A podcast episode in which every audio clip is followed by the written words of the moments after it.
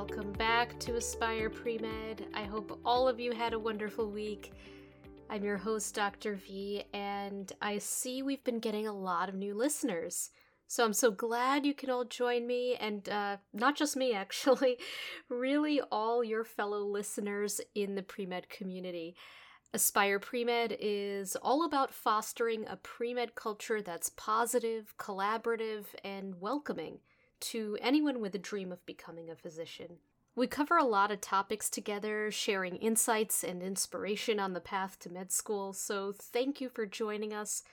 You may also want to check out the Instagram page, which often has more content related to the topic of the week. And that's on aspire.premed.podcast on Instagram. So without further ado, let's get started with today's episode Getting the Most Out of Shadowing. Now, if you're a veteran listener of the Aspire Pre Med podcast, you know that I often talk about exposure to different fields really getting acquainted with the depth and breadth of medicine. Of course, we launched our medical specialty series, and in other episodes, we talk a lot about having an open mind and getting exposure to things you might not think you're interested in. So, if you're looking for creative ideas as to which fields to explore, or just how to approach getting that exposure, we have plenty of content out there. For example, if you haven't listened to episode 10, What Can I Do with an MD Part 1, check it out because it can inspire ideas for shadowing and clinical experiences. Anyway, today I'm planning on focusing on other aspects of shadowing. There's a lot you could get out of this. First things first, what is shadowing? Essentially, it could be thought about as an exposure in which you get to observe a moment in the life of a physician. You're not actively participating, but rather you're more in the role of a passive observer. And this is in contrast perhaps to other clinical opportunities which could be more hands on. For instance, you can train to become a phlebotomist and learn the proper technique for drawing blood. In that type of opportunity, you're actively engaged as a participant. Shadowing, on the other hand, is different. You're generally a passive observer. And that has value too because there's always something to learn. And in many ways, your mindset going into the experience can really influence what you get out of it.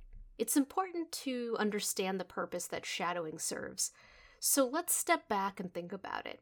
Shadowing is really meant to benefit one person and that person is you. It's important to go into these sessions understanding that this is not about simply accruing hours to put on a resume. It should never be about that. Rather, it's really about informing your decision to pursue a career in medicine. And through those observations, whether on a conscious level or not, you're being shaped in ways you may not realize.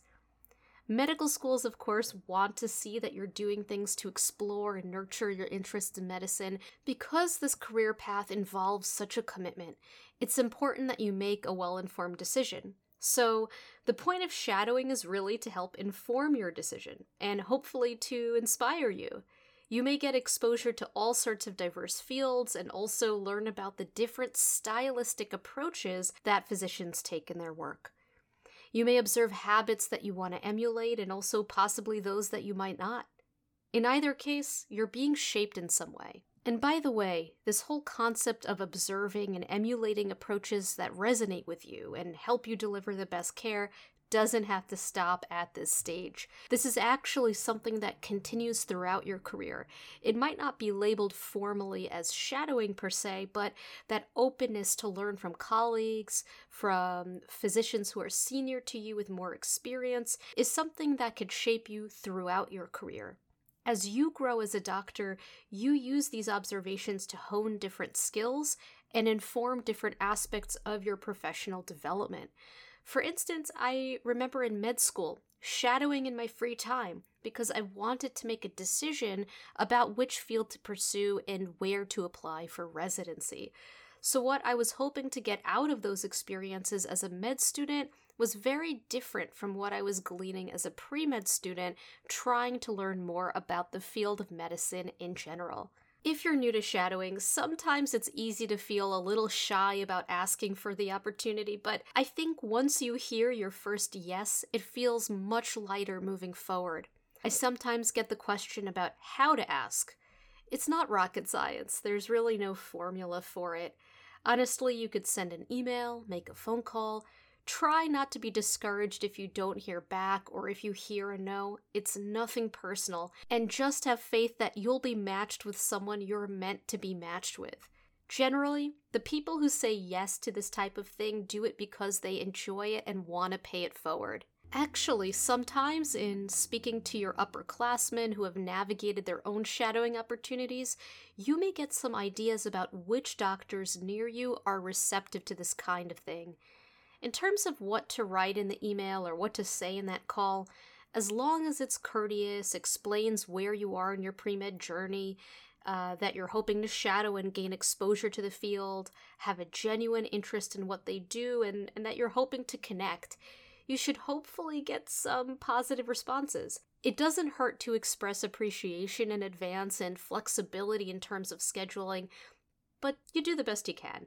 Also, it doesn't have to be this long narrative, but everyone's approach to this is, of course, a little different.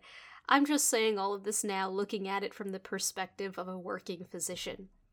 Once you get that yes, then focus on what you're hoping to get out of the experience and just take it in. As in anything you do in medicine, there are basic rules of etiquette to observe. For example, it's important to dress professionally. Also, plan to arrive to your shadowing session a little bit early. You never want to be late, of course, but giving yourself that extra time to figure out where to go is going to take any unnecessary stress out of the equation. And this should not be a stressful endeavor at all.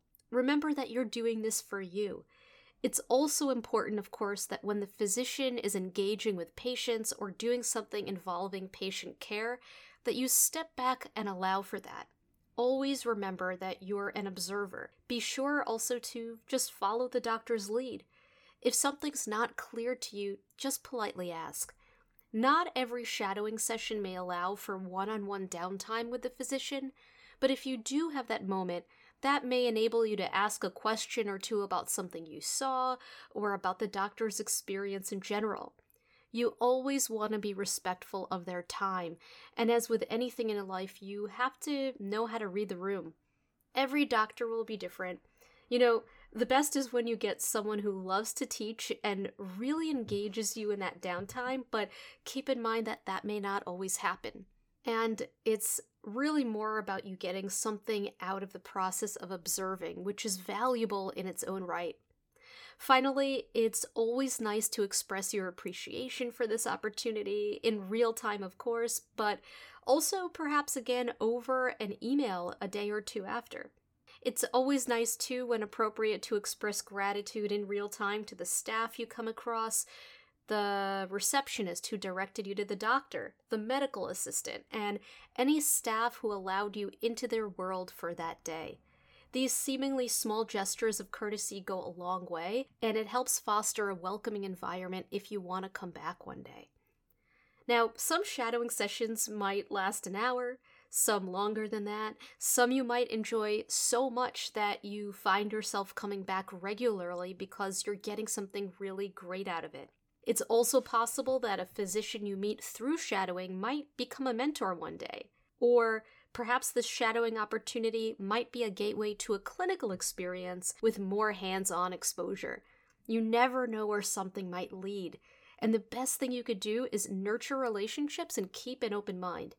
Some shadowing opportunities might have more of an impact on you than others might, but what I would say is that in time, it's possible that all of these can start to blend together in your mind it's a good idea right after each of these sessions to jot down your impression or notes on something you learned that day because it is easy to forget. Some people keep a spreadsheet including the physician's name and contact info, the date you shadowed, how much time you spent, and overall impressions of your time. Years later, when you're working on your application to med school, you'll find these notes really helpful. And also, when you're working on things like your personal statement for your application, having an easy way to remember these moments will be important because you'll likely be writing about what motivated you to pursue medicine and how you nurtured that interest. There may be something from your shadowing experiences that might help inspire your writing. Anyway, I'll conclude by saying that the decision to go into medicine really requires a lot of reflection and introspection. I say that a lot because it's true. It's important that it be an informed decision, and that's what shadowing is all about. You'll appreciate a doctor's day to day experience and how diverse the field is. A pathologist's day can be very different from a pediatrician's day. Your time with a specialist can be very different from your time with a primary care physician. Take it all in, find inspiration wherever you can, and build relationships wherever you can. I'm gonna leave it at that for now. If you're enjoying Aspire Premed, click follow on your podcast platform of choice so you never miss an episode. I'll see you next time and hope you have a great day, everyone.